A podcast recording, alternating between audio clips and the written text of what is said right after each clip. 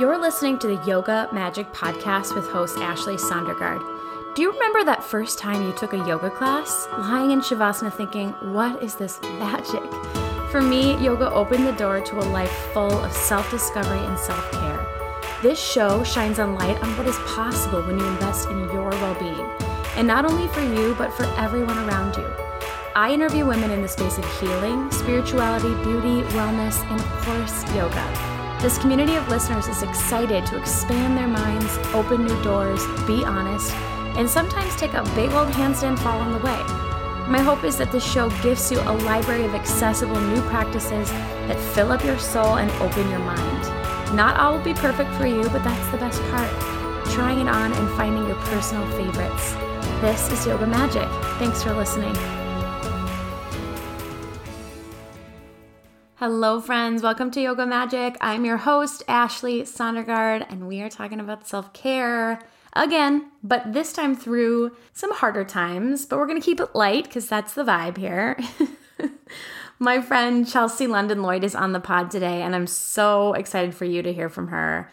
She's a babe. Anyways, before we get to that, I want to just express some overwhelm. Perhaps maybe you're feeling this too with a post COVID world. Whoa, I feel like things got real busy all of a sudden. I just been trying to catch up on life, you know, like see people I haven't seen, book appointments, things that have been pushed off for over a year. And I'm just like, whoa, super overwhelmed. I don't think it helps that it's eclipse season either, but I just, I know I'm not the only one feeling this right now. So if you are too, everybody, gentle reminder from someone who definitely forgot. you don't have to do it all at once. You don't have to do all these things super fast. Give yourself some grace. Slow down. It's totally it's totally okay. We have time. You know, it's funny too because this eclipse energy, it's very much wild card, right? If you're if you're new to working with eclipse energy, there's just no way to plan or really um, know what's coming next because it is so wild card. And yeah, I've been feeling that. I've been feeling that all over if you're new to working with eclipses, and I shouldn't even say working because you're not really working with them, you're really just observing, you're just letting them happen and resting and grounding down. Um, there is a simple way to kind of see how an eclipse is affecting you in your chart. So first you want to look at the eclipse this this one that's happening today is a solar eclipse in Gemini. See what sign it's in, right? So this is in Gemini. And then find Gemini in your birth chart. Which house is it in? For me, Gemini is in the 3rd house, which is really daily routines. So you can say, okay, you know, Gemini, the the energy of Gemini is very much about communication, socialization, storytelling. And the third house is about daily routines. And so if I know, if I'm going to do, if I'm going to observe something right now, I would be observing maybe the stories that I'm telling myself in my daily routines. I'll use this example. I'm totally telling myself that I don't have enough time in my day to get all the things done, but then I go and like sit on the Rent the Runway app for an hour and a half. If I could have used that time productively, I don't even want to say productively, but use that time on my to-do list that I had really excited was excited to tackle, but then just didn't do it, I'd get through everything, right? So being honest. That's that's how it's hitting me.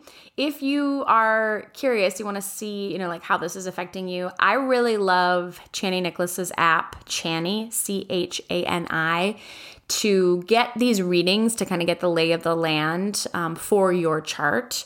And she breaks it down in just a really tangible way. So, anyways, happy eclipse, everybody we're gonna get through it. We're almost to, well, goodness, July. No, it's just June. It's June. But it's here and yeah, take it slow, rest, rejuvenate. That's why we listen to this show. okay, friends, let me tell you about my very cool, very funny friend, Chelsea. I say a lot of guests are my friends, and a lot of them are. Chelsea's like like a good friend. Like I I really really love her a lot. We met in the fall around pod- podcasting, and I just love spending digital time with her. We get together monthly to talk about podcasting um, with some other awesome podcasting boss babes. And she's just helped me a lot in the last couple months um, through her podcast, through her counsel, through her just her friendship, through my own grief and loss, because that's you know her area of genius. I love her podcast, Dying of Laughter, and her her real life approach to just really hard things.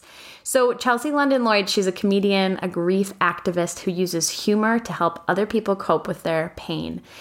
She grew up with two sick parents. At age eight, her parents were diagnosed with ALS and breast cancer. Her dad died of ALS when she was 19, and her mom, who lost her own mother to leukemia at 19, currently combats stage 4 metastatic breast cancer, which returned after 17 years in remission. Lloyd volunteers, hosts peer lead grief groups via the dinner party. She mentors a nine year old girl whose mom has stage 4 breast cancer via Walk with Sally and volunteers at Our House grief support via their grief camps and groups. First of all, I didn't even know that there were things like this, like grief support and counseling and mentorship and the dinner party, just all of these communities around grief. Chelsea is such an amazing resource if you are struggling with loss, especially the loss of a parent. Um, and she talks a lot about this on this episode how you know how it's changed over her time as you know what her healing journey has looked like and how humor has helped helped a lot. So her show is very funny. It's she's just super funny and her show interviews some really you know, amazing people who have dealt with grief and loss themselves. So, thank you, Chelsea. I'm so happy you're on this show. I can't wait to get into this conversation. A big old thank you to our show sponsor, Simpson and Vail Tea. It's the ultimate self care moment, a cup of tea.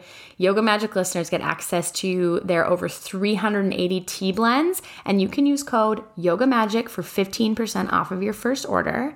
And finally, babes, I just put together the most badass guide to building your morning routine based on, of course, your zodiac sign. So if you want that free guide, you want to know what your sign has to do with your morning routine, go ahead, check it out. Um, you'll get more information on upcoming episodes, events by signing up for the newsletter with the link in my show notes. All right, everybody, love you all. Thanks for being here. Follow along, share some love on Instagram at Yoga Magic Podcast or at ashleysondergaard.yoga. Well, for listeners that are not in the know of Chelsea London Lloyd, she's my friend. She we met wow, when was it this fall? Like in the accelerator? Man, what is time? And now I have this like this person, uh, like a couple people that I can go to about all these things that sometimes are podcast related and sometimes they're not. And today this is not. This is about dealing with with grief. And it's funny because I I've been like kind of I honestly haven't had to deal with a lot of grief in my life, not like you. And now as we're going through this miscarriage, I'm I'm really understanding where this comes from. And so today we're going to talk about grief and humor and all the goodness that you have. Chelsea, can you just tell listeners who you are and, and about your show and your your platform and the things that you talk about? Yes, here for all of it. And I'm just so sorry about your experience that you're having. And I really appreciated your Instagram posts about it. And I I look forward to, I mean, I always think that's interesting. Like, yay, I'm excited to talk about like I'm not like that, but I am looking forward to hearing more about what you are going through because that's a big deal and it's so common and yet still taboo and yet everyone's yeah. situation is different all the things. So the, the host in me is going to really struggle with not just like asking you a million questions. I have that problem too. Yeah i feel it. Um okay i'm chelsea. I'm from the bay area. I've been in la for a minute like eight year eight years or something like that and I love it here. I'm a comedian, I'm an actress, and I host the podcast Dying of Laughter, where I interview comedians and funny at heart humans in the entertainment and wellness spaces, specifically about their loss of parents and siblings. And in a normal year, you know, I'm doing more commercials, some TV, a lot of stand up, and it's a little bit coming back, but it's been an interesting transition. And for the past year, I worked at BuzzFeed as full time talent and then full time producing grief content. So it's been a fascinating last year compared to what I normally do. But yeah, I'm excited to be here and talk about the sad things and the happy things and the combination of the sad and happy things. Yeah, you just hit it on the head. The combination. I feel like that's the that's this piece of of sadness, of emotions that I don't know that I fully grasped honestly until I met you and I started really listening to your interviews and how you talk about these things. One, a very good friend, I've used this quote so many times. Um, a very good friend, um, April Seifert, who's been on the show, has said that our emotions aren't clean. And I just feel like that's so true. You don't just have like one emotion. You're not just like sad you're like you're sad about this thing and you're you're laughing about something else so as you have decided to talk about grief and about loss with with individuals like what have you learned what big takeaways have you had in these really like hard conversations I have learned that there's a commonality amongst people who've suffered varying kinds of tragedy in general. And then specifically within the grief space, I've learned that even if you've lost a different family member or in a different kind of way, there's still this overwhelming understanding and connection, which I first realized when I graduated college. My dad had died my freshman year. So I was still recently grieving. I befriended a girl in my stand up program I was in who had lost her brother in high school in an accident. Mm. And it was a completely different circumstance than having lost your dad to ALS, which is what my experience was. And yet it was the first person that I really, really felt saw my pain. Mm-hmm. And I mm-hmm. really thought that was interesting. And it planted a seed that later in life, AKA now, became this podcast of just like, hey, that situation really, really helped me, even though it was brother versus dad versus a different kind of loss I hadn't met anyone else that really had been like, wow, I've been through this overwhelmingly depressing and difficult thing. So have you. Let's discuss. And we just like laughed about it. We talked about it all the time. And I just started healing in partial, I mean, from from many things and many people, but she was someone that really stuck out to me as part of my healing journey. And so now I really learned that when I talk to so many different kinds of people about their different kinds of loss, we do relate, we do see each other, and even just listening to their stories is healing for me. So I think podcasts, as you know, is such a cool medium. I think it's great that people who might not be ready to talk about it or to share their own journey can still gain value and feel connection from listening to other stories despite not ne- despite not having necessarily shared their own. Mm-hmm. Mm-hmm. And and you like me are a really open person, and I think you're right that not everybody is like that. At, at some point, they may want to open up and and communicate and share and whatever.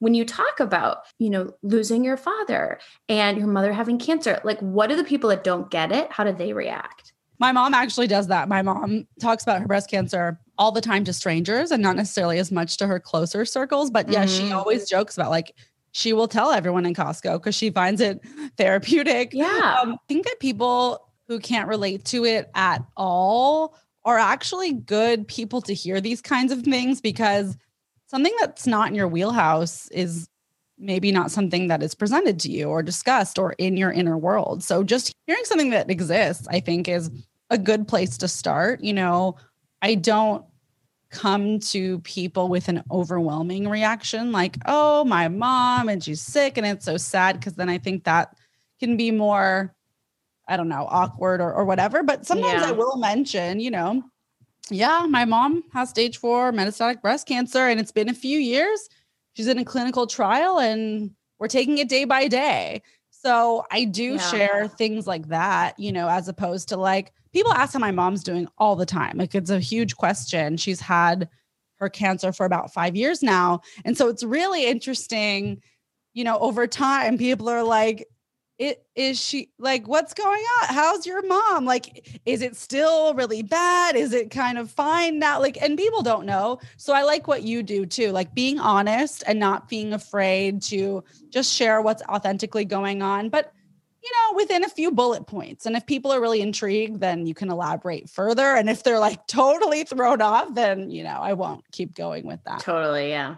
I do want to know um, just when you get into those moments of sadness, you know, those moments of where you're like, I don't want to say victim mentality, but you just are like, why the, why the fuck? Why does this happen? Like, what do you do? to take care of yourself? Love from the self care queen herself. Um, I think it's important to have a list of things mentally or physically. I mean, hey, a huge fan of having a, a, physical list that you, you know, post by your laptop or you have written in a journal or it can be in the notes app on your phone. Big fan of that. Just having a list of things that can bring you out of yourself, you know, bring you out of a victim mentality, bring you out of a depression.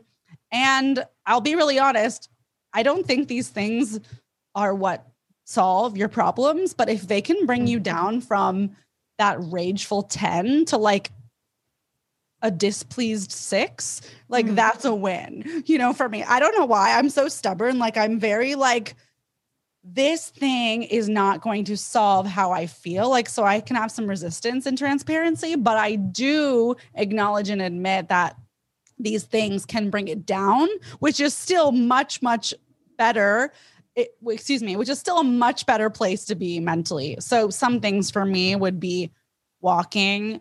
I mean, can't can't stress it enough. And mm-hmm. some of the pelvic floor dysfunction that I have, which is another podcast episode, I've been having pain in my pelvis for many years. Oh my gosh. There's oftentimes that walking is the only thing that doesn't hurt. And I was resistant to that for a long time because I'm like, what's the point? It's just walking. But I think in the pandemic, more people have experienced that walking is spiritual as well as physical. So walking around the block, cooking is huge for me. I'm not like the fanciest person, but just the act of creating you know it is a it is a, a form of creation so even if you're just blending a smoothie you know making something from the earth or taking something from the earth and digesting it. So, cooking, walking around the block, calling a friend, you know, like sometimes I need to call three friends a day. Like I have a lot to say, I have a lot of emotions, I have a lot of shit going on with my mom and whatever else. And so I need to talk to people. So, just knowing that that's a thing. And if you can't get a hold of someone, big fan of sending a voice memo. I send voice memos all the time. And it's Ashley, you're like, you've even sent them to me. It's it's a way to not have the phone tag element of like calling back. It's like just send them a voice memo and they'll respond back to you on their own time. And even if you can't get a hold of anyone right that moment and you're really frustrated, you just talking something out, the act of sending it to another human who you know will receive it is mentally helpful. So those are some things that I like doing. Mm. I love the voice memo thing too. Like, are you an, would you say you're an extrovert? Is that, or like some form of an extrovert? Oh my gosh, yes. And like all of these, okay, I always joke about like anything that's like a thing, I don't know what it is. Like, are you this human design? Are you this number of this? Are you this label of this? I'm just like, I don't know. And I should know all the things. Let's go with yes for extrovert because I do receive energy off of people. But I'm also confused. Like, don't we all need to be al- alone and like relax? Like, I don't want to totally. be rave. Mm-hmm.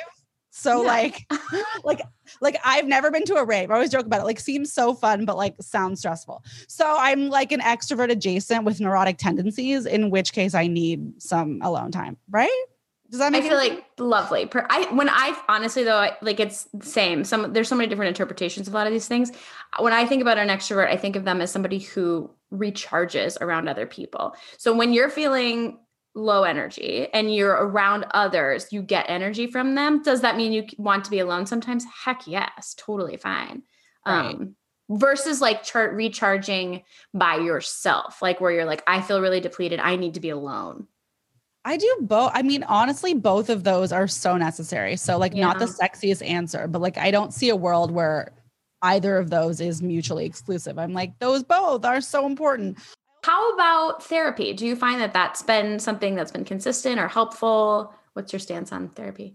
Yeah, very important. Um, and yet I feel like no one goes at first and then you sort of go and then all of a sudden you go. You know, that's sort of mm-hmm. a lot of people's mm-hmm. trajectory. Yeah, I've gone every single week virtually since last March. You know, my career completely changed, huge shifts in entertainment, stand up acting, everything like completely gone. Ways that I made money, just everything was completely different. So it was really just emotionally confusing and stressful, and then being also grateful, but also overwhelmed. So I've been in virtual therapy every single week. I actually found my therapist on BetterHelp, huge fan, completely changed my life. And fortunately for me, the first person I was matched with was an excellent fit, and we've never missed a week. I think mm. oftentimes you will have to have trial and error. I think it's like dating.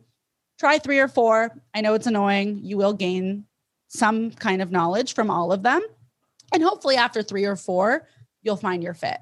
Now, my original journey with therapy was different, which is why I think virtual is really cool. It's more accessible, it's less overwhelming, it's less of a thing, you know, especially if you live in a city where commute times are crazy. I mean, that's, I mean, here in LA, it's a minimum of, of a three hour commitment because it's going to be at least an hour there and back, even if they're oh like 10 God. minutes away. Yeah it's just it just is. So it's three that's three hours a week which not everyone has but virtual it actually is one hour. Like you can be you know doing something mm-hmm. else up until 5.59 and then start at 6 so big fan of that for anyone who's wanting to dip their toe in. Like what a great time to do that.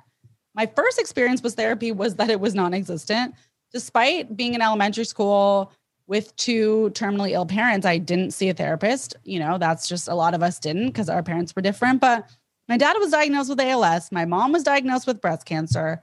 You know, he was in a wheelchair. Then he was paralyzed. Then he moved mm-hmm. out. Then he was, you know, couldn't talk. My mom was bald, chemo. Like, you know, there's, it was definitely stressful and it could be worse. They were, you know, they, they made it, they made it work. That sounds like a weird thing to say about illnesses, but they didn't understand that despite me and my sister getting good grades, like perhaps there's emotionally things going mm-hmm. on, like, mm-hmm. oh, good grades, you're fine. You know, so I wish that I had explored some of those things earlier, like emotional, excuse me, like emotional intimacy and things that I've struggled with that I think could be related would have been really helpful to have done as a child. But what is that? Uh, what is that quote that's like the best thing, the best time to have done something was five years ago. The second next best time was today. So it's it's like yeah, it would have been great to have done something then, and yet you can't. So what are you going to do today? And then when my, excuse me, and then when my dad died when I was in college, did not talk to anyone. Was just like, okay, like I don't know, you just don't know who to go to, and you're mm-hmm. young and you don't know, and your friends don't go, so you're just like, okay, I guess it's fine. And then when my mom was diagnosed stage four breast cancer, which had returned 17 years later, I finally was like, okay, I really need to address the pain that I'm feeling around the loss of my dad, of whom I was extremely close to, and talked shop with and talked till our faces fell off, and talked to until our faces fell off. And I no longer had that person in my life. And I found I found that I was really ready to actually address the pain of having this sick dad for such a long time and then having lost him. Unfortunately, it was triggered by another illness, which of course made sense because illnesses in general is just you know been this recurring theme in my life for better or worse and i say that because of course it's for worse but yet for better in terms of the emotional work i've done around it and been able to hopefully help some other people with their emotional experiences as well mm-hmm. so i called a local group in la a grief group for people in their 20s and it it's through the the program is called our house and they're virtual now and they're a wonderful group and they have grief groups for people in their 20s. And I was like, well, it's time. And I called them, and it had been six years since my dad had died. And they said, well, we only help people for up to five years, which made complete sense because you have to draw the line somewhere.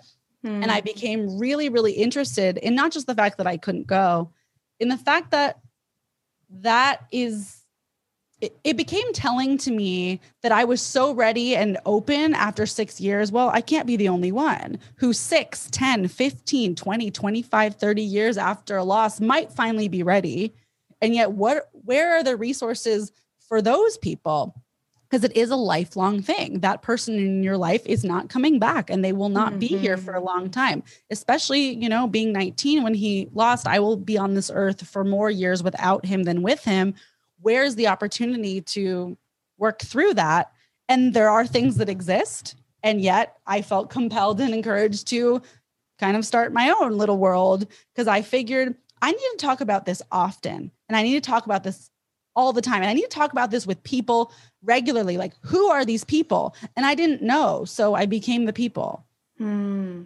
Have you found that there are a lot of people like in a similar position? I mean, I, I get the sense that you have. Like, have you built this community around? I mean, grief is lifelong, right? Like, this is a lifelong experience. Yeah, people will message me. I mean, not a ton, you know, it's a it's a small but growing little world. So it's not like this huge thing as of now. But yeah, it's it's it's flattering and and beautiful and strange but people will message me like hey you know my my parent just died what do i do the most common messages i get are my parent was just diagnosed what are your thoughts you know because that's like a really triggering moment it's the beginning of your grief journey for for many. And and some people are fortunate and it won't be and they will come back from their illness and be healed. But for many it is the beginning of their grief journey. And i will get those messages because i've been through that two different times you know with both of the parents. So it's just nice to be able to connect with people you know online one of the beauties. There's certainly blessings and curses to social media but is connecting with other people mm-hmm. who are like hey my mom just got diagnosed with breast cancer which unfortunately one in eight women will be diagnosed with breast cancer wow. and it's still shocking. I, I'm fascinated. Like, even though my mom had had it before, when it came back, it was absolutely shocking. I was 25. My mind was blown. I was extremely depressed. I, I couldn't even like function.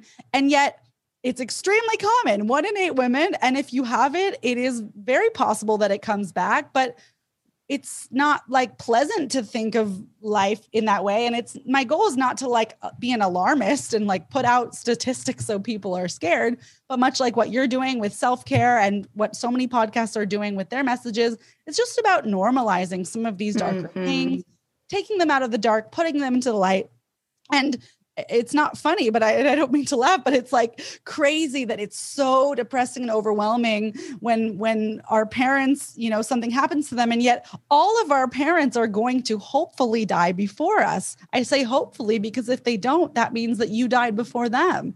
And that's of course not what we're going for. So how can we support each other, be there for one another when our parent either gets diagnosed or you know, I speak with people who have lost parents to homicide, suicide, addiction, not just terminal illness. But how can we just support people and make it a little bit more normal? It's going to happen. We're all going to die. And yet we're terrified and we're confused mm. and we're ashamed. Why? Mm. Yes.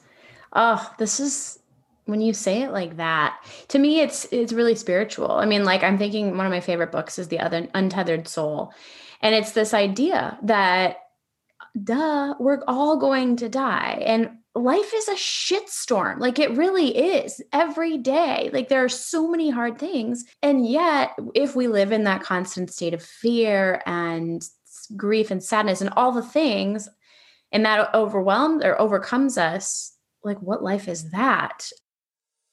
Oh, hey, friends. I want to talk about energy today. And I mean like actual physical energy in the body. You know, sometimes energy shows up like excitement or just ready to tackle the day. Sometimes energy shows up like anxiety for, for a variety of reasons. One of those reasons is when I drink too much caffeine. Anyone else? I love a good coffee, but sometimes it just gets the best of me. So I've been switching to drinking more herbal tea and has been such a game changer with that energy. My favorite tea is our show sponsor, Simpson and Vail. So, friends, they're so good. They have so many different blends, and they just launched two new additions to their wellness blends that I am here for. Those wellness blends are no caffeine, herbal, and the ones that I'm really loving on these new ones, uh, the first one is called the turmeric ginger citrus tea. It's the perfect afternoon pick me up. It's certified organic and it has tons of flavor. It's like spunky.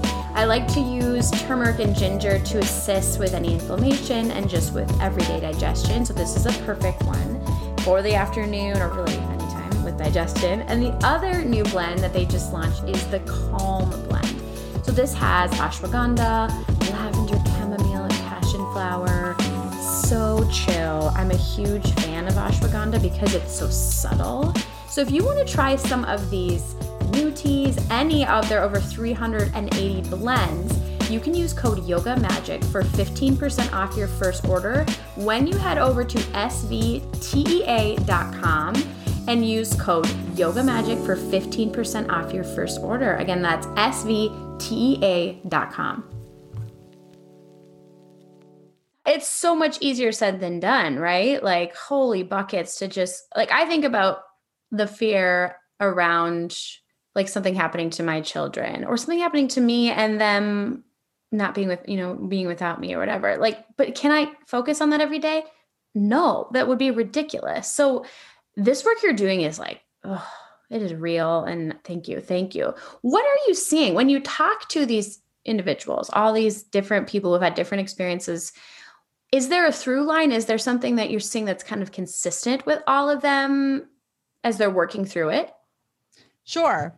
A positive through line is that after a few years, people do get better. You know, you you do move on in the sense that you're not overwhelmed with deep depression every single day for the rest of your life. You don't move on in the sense that of course your life will never be the same and many many circumstances point to that you are going to be suffering in some capacity for quite a while. But uh, in terms of a positive through line, yeah, after a few years, you know, you you do move forward. You do keep going. And that's with any tragedy not just specific to grief. So perhaps if you're listening and you haven't lost a parent or a sibling you know if you've been through something monumental even like even a move or a loss of a job or a loss of an experience or a loss of a friendship, certainly breakups, you know, a few a few years later you do find your footing again. They say it takes between 1 and 3 years to the point where you're not thinking about the loss every single day. Um, I think my experience was closer to three. You know, it depends on how close you were to to that person and how they died and how much time you had to think about it and how much emotional work you've done before and all these other things. So after a few years, people do pick themselves up. People always say that if they had someone to talk to about it at the time of the grief, that was extremely helpful. But a lot of people also didn't. So if you're listening or and you didn't have someone to talk to or you don't, please don't feel isolated. That's extremely common as well. But I think resources, honestly, like podcasts as well as books and films, and I can drop a few recs at any point. I have recs for all of those are ways that you can get through it on your own. I I got through it on my own and and here I am. Another type of loss is the loss of that time. You know, there's times that I don't think about my dad at all and I have grief around that. And there's times that I can't remember what we did and I can't remember what he said. My dad interestingly had become paralyzed by the mid 90s. So interestingly he's he does never send a text message i think about things like that like mm-hmm. by the time there were cell phones like he didn't text. So like i don't have texts you know i don't have voicemails i don't i don't have anything besides a handful of photos which thank goodness. But you think about now like how many bajillions of pictures you have of like everyone in your life. So that's just interesting. And I, i've had grief around that. Like hmm like who, who who is someone if they're not there? And who is someone if they're not talked about and asked about? And another impetus for starting the podcast was not necessarily the questions people asked me about my dad but the questions they didn't ask me. And that really interested me.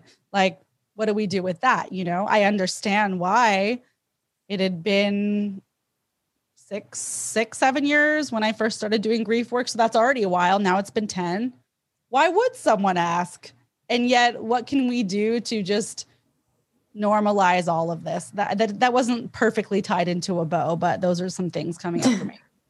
What what do you mean when you say the questions that people don't ask? What what type of questions are those? People don't ask about people who died many years ago. You know the first few months people are asking a million things. Mm. like the first few months after this monumental loss was like every person you've ever talked to in your entire life reaches out to you. I mean, there's just yeah. nothing like it. It's like, and you get the most beautiful messages. I mean, people from your childhood, people that you didn't even know remembered you, people in your second grade class that say, you had this report about women's rights and I'll never forget how eloquently you spoke about, you know, things that you're like, wow, and it's it's beautiful. And yet you don't even have the capacity to fully take it all in because I, I, remember like I posted on Facebook when my dad died and within like 10 minutes i had like 18 missed you know 400 it's like like all night it's just going. And then that's the first few days. And then the first few months it's just like this constant thing. And then after a year or two no one really asks anything yeah like it's just like okay so I'm a big fan of asking people questions about their past experiences, whether it's pertaining to grief or otherwise. Like, hey, how are you feeling about X? How are you feeling about Y? Like, I would love to ask you how you're feeling in a few years about this miscarriage. You know, that kind of thing I do take note of because I know how magical it is for me when someone does really want to ask me about my dad many years later. So, I my little tip, my takeaway is putting dates and calendars, big fan of that. So if a friend or family member in your life has experienced tragedy, miscarriage, loss, anything that's overwhelming or monumental, putting that date in the calendar mm. for yearly or for next year, you know, mark it so that you can bring it up to them, send a small gift, send a nice paperless post email, give them a voice memo or a call on the anniversary of that moment. I think it really, really is special. And things like that are so powerful and overlooked. Oh, that's beautiful. I've never thought of that. Thank you. Thank I try to like be that person that writes, you know, like birthday cards and you know, does that stuff. This is way bigger than that. I love that idea. What other resources? You said you have some books and just other great resources. You're the you have sure. all the info big fan of resources. The Dinner Party is a group that is now doing virtual peer led grief groups. So I lead peer led grief groups through this organization. It used to be in person. It's really, really great. They're on Zoom, they're specific to your kind of loss or not. You can opt for general grief group about anyone in your life. There's one specific to just parents, loss of both parents, just siblings, loss of dad, loss of mom. Mine is a comedy through grief group. So I'm implementing comedic moments and we share funny stories about our parents. And it's sort of this lighter, you know, this thing that's related to what my podcast is. But there's all kinds of things. There's ones if you have lost a friend or a best friend, that's very specific, loss of partner. So the dinner party is amazing. If you're a one on one person, they also have a buddy system. They can match you with someone ideally slash not ideally who lost someone specific to the way that you lost yours and then you're just kind of matched and you go from there. Modern loss is an online community. They have a great book. This book i would specifically recommend for anyone who is grieving someone let's say like a, a teacher or a neighbor. There's a it's it's short stories. They're all okay i'm gonna say it again. Modern loss is a book of short essays about people who have lost people in their life. Not necessarily the number one rec I'd have for parent or sibling, because most of the stories are a little bit more removed, such as a, a, neighbor, teacher, past person in your life you forgot about, and then they died, and then you saw it on Facebook and you have thoughts. So it's a great intro to anyone mm-hmm. who's like, I'm really affected by my drama teacher dying. You know, I haven't talked to her in 10 years, but it's stories like that. It's really, really beautiful trying to think what else. My favorite book is The Power of Now. It's not specific to oh, grief. Oh, yeah. You love that book? Oh, yeah. yeah. I'm like, I'm sort of surprised that you said that because you said you're like just a little bit, you're one woo. And I feel like that's a wow, a woo woo book. oh, yeah. I think I told Ashley on a previous call, I'm not full woo woo, but I'm a little bit. So I'm woo. Um, that's like the best way I can describe it. But no, I mean, being woo, I'm still fully adjacent to woo woo things i i just you know i just like to like balance it out. Sometimes i need to like psychologically understand like why something is. Um but you know it it, evolves and changes. Like my my relationship to spirituality has evolved in different ways after losing my dad. He he was extremely jewish growing up and so what his relationship to god was was one thing but even his relationship changed when he became terminally ill and interestingly, I'll just share this anecdote. Jewish people are historically are not cremated, and there's a correlation with Holocaust, burning in oh, oven. Sure. Like, you know, there's there's a there's a through line there. There's also a lot of other reasons that A, I don't on times get into. B, I don't even fully know what all of them are, but just yeah, historically Jewish people are buried. And my dad, despite being extremely Jewish and going to Hebrew school like six days a week as a child, he opted to be cremated because he felt that his body no longer served him, if that's the right word. I mean, I, I can't put words in his mouth, but you know, ALS, you, mm. you become paralyzed. So he was paralyzed for over a decade. And we're talking, you can't move a muscle, you can't change the channel, you can't scratch your face, you can't move your head. I mean, in, in his situation, he was completely paralyzed for a very, very long time. And ultimately, when the muscles are attacked in your vocal cords, that's how you die. Those muscles become paralyzed as well. So he felt that his relationship with his body after many years had changed in such a way that I don't know, he didn't want his body mm. to to be or, or you know it's so personal I, I would love to talk to him more about that decision you know it, it was a very brief conversation 10 years ago at this point but it is something i've thought about and i think that a gift we can give ourselves is asking our loved ones difficult questions about how they would like to go. Now, this sounds extremely awkward. I have a great episode on my podcast with Liz Eddy, who's the CEO of Lantern, which is an organization that helps you track all of the ways that your loved one that your loved ones want to go. So I would just say at some point, put in the back of your mind or not, having a conversation with your parents about things like if they would like to be cremated or buried, where they would like their ashes scattered. Would they like to be on life support? Do they have a will in place? Do they have their passwords written down for things like their bank accounts, their cell phone bill? I mean, those things are extreme stressors to not have passwords and access to things like money when your person goes. So even if your parent is not sick, and I hope that they're not, I think it's a very bizarre but beautiful way to honor them and to honor yourself by writing a few things, just jotting down a few notes about what their hopes and wishes were, and even doing it for yourself. Mm-hmm. It, I'm sure the majority of people listening are young and healthy and not necessarily thinking about this, but what a gift that you can give someone else. And God forbid the worst something horrible happens to you, that you have clarity on some of those wishes and that your loved ones have clarity so that they feel that they can honor you the way that you want it to be honored. Mm.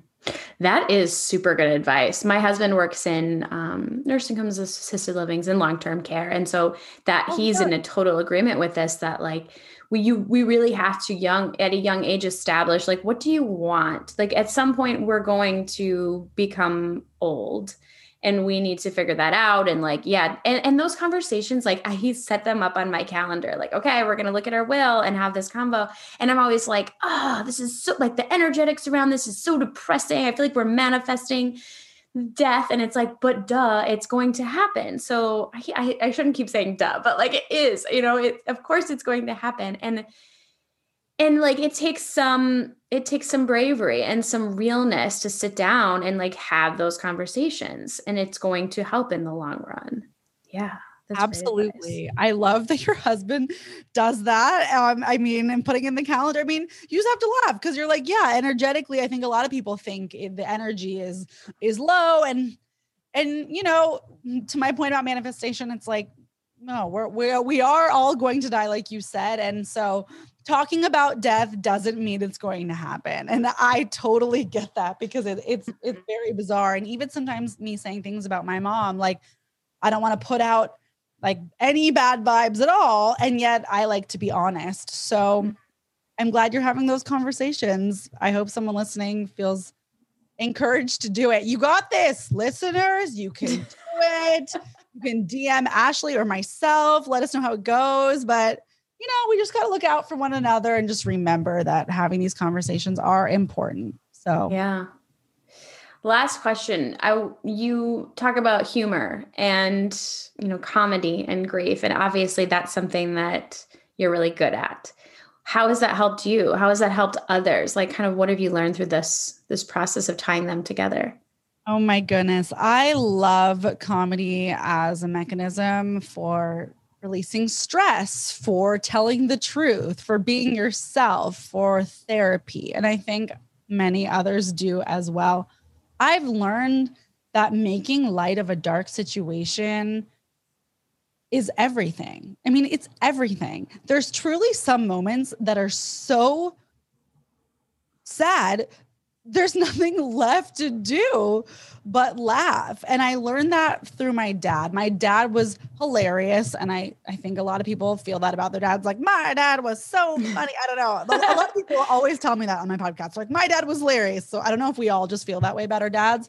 But my dad was always into like practical jokes, like April Fool's Day. Like he he was just through and through this weird funny guy and throughout his ALS he when he did bring humor to it I found that he was in a better place. So even when mm-hmm. the last year he didn't speak, we would literally point at letters on this like makeshift whiteboard for him to spell out his wants and needs, which now everything is like super technical. There's like lasers connected to your eyes that do it for you. LOL, not funny, but funny.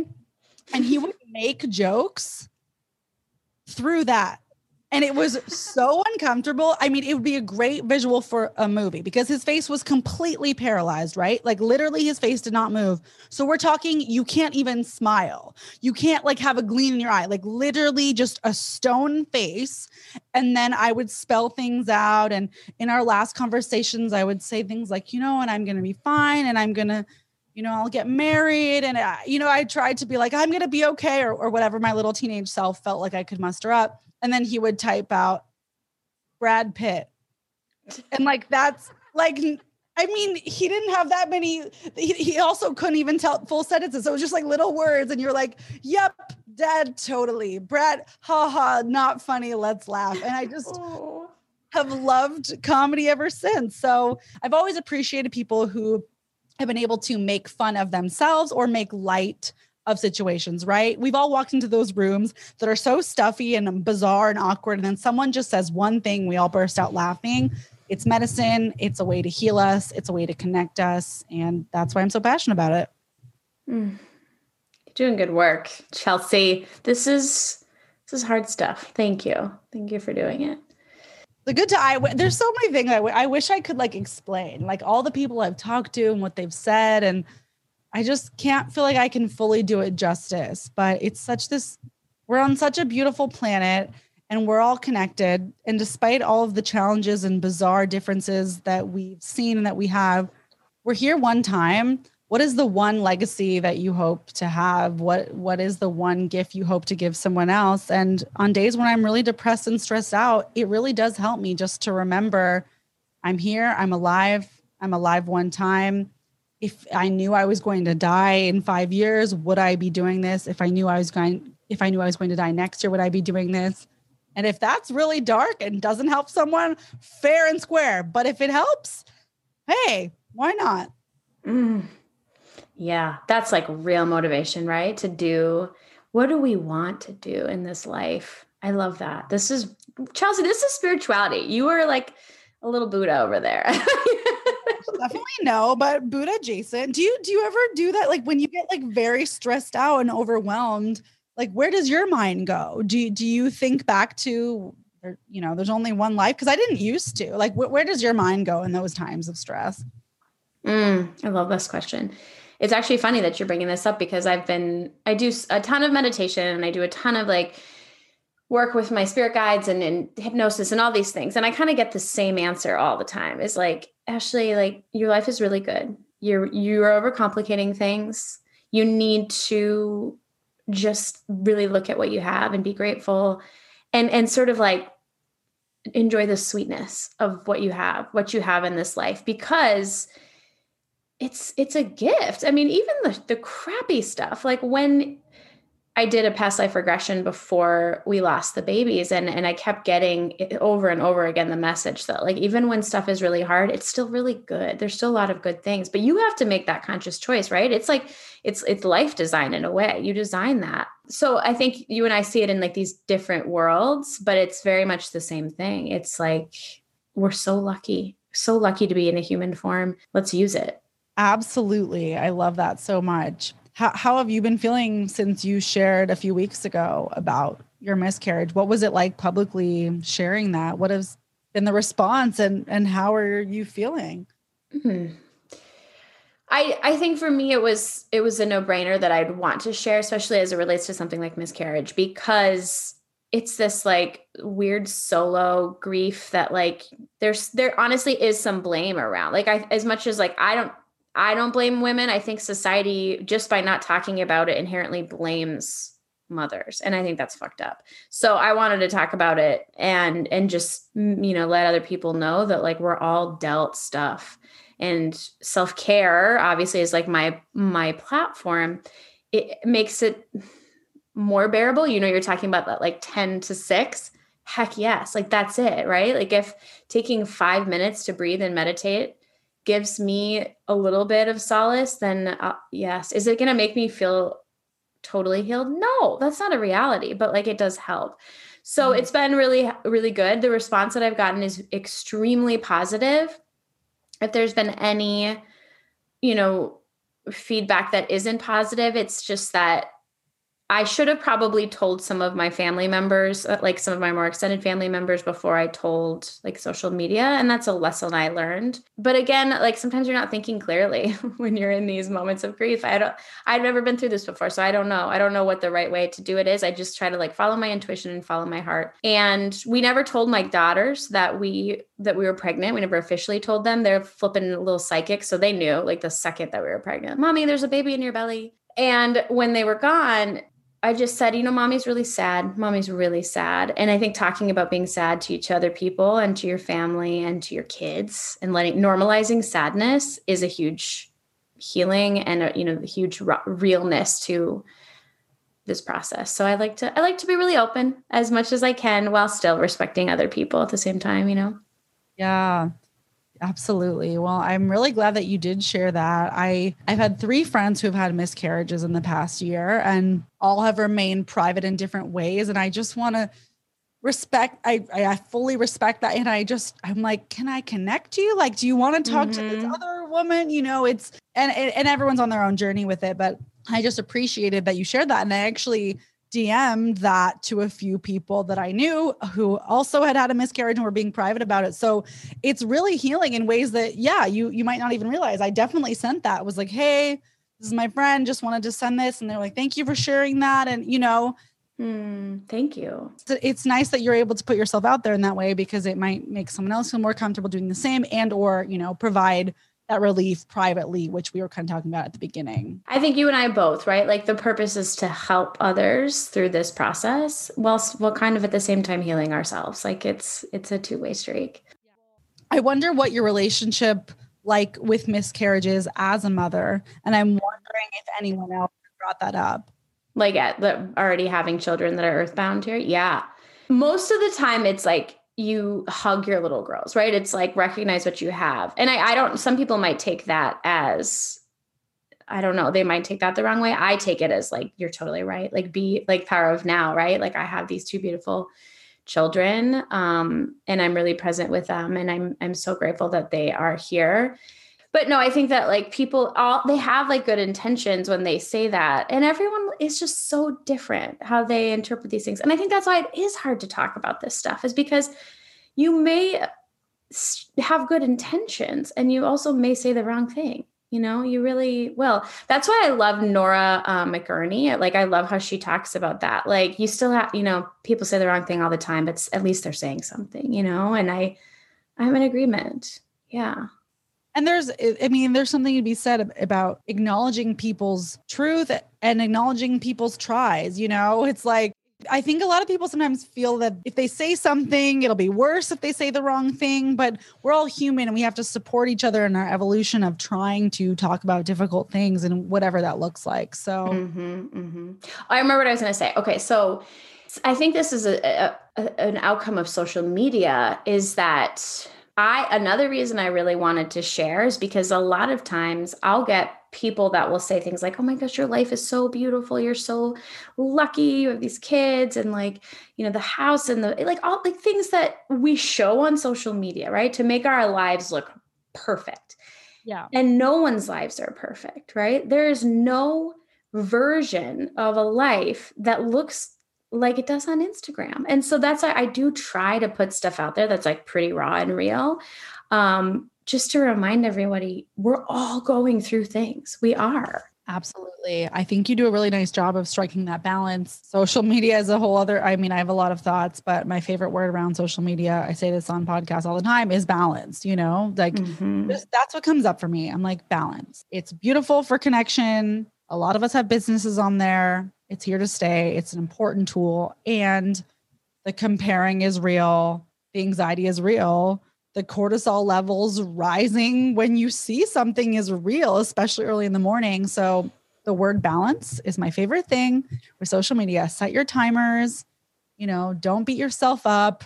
Remind yourself that everyone is, you know, projecting their best selves.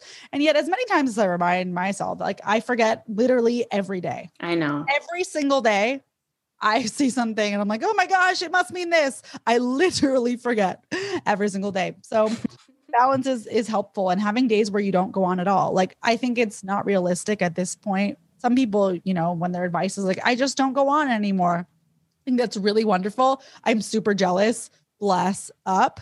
But if you are on and it is a part of your world, like, can you have days where you don't go on? Because I noticed when I was tracking my screen time, which you can do on your iPhone, which is fascinating, how much time I did spend was really helpful because I was like, whoa, that's actually nuts. And granted, mm-hmm. being at BuzzFeed for a year didn't necessarily help because I had to actually go on to track stats and things like that. But now I'm like, cool.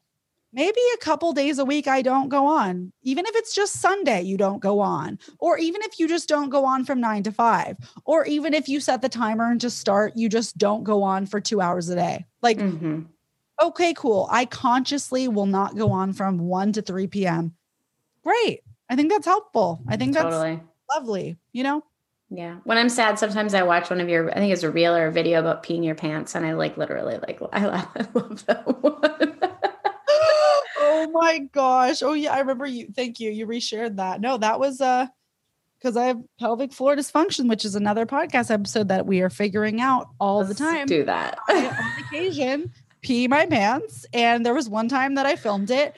And of course, that went viral because that was so bizarre and yet authentic. I don't know. That was my authentic moment. It was actually mortifying though. And I had to drive home from San Francisco and it was horrible. But hey, gotta laugh. Glad it's, it's lots doing- of joy over here. Uh, Chelsea, can you tell listeners how to find you, find your show, all the goodness? Absolutely. Thank you so much for having me, Ashley. I'm on Instagram at Chels Who Else. So that's like Chels. Who else would it be but Chels? My name is Chelsea London Lloyd. You can Google that way.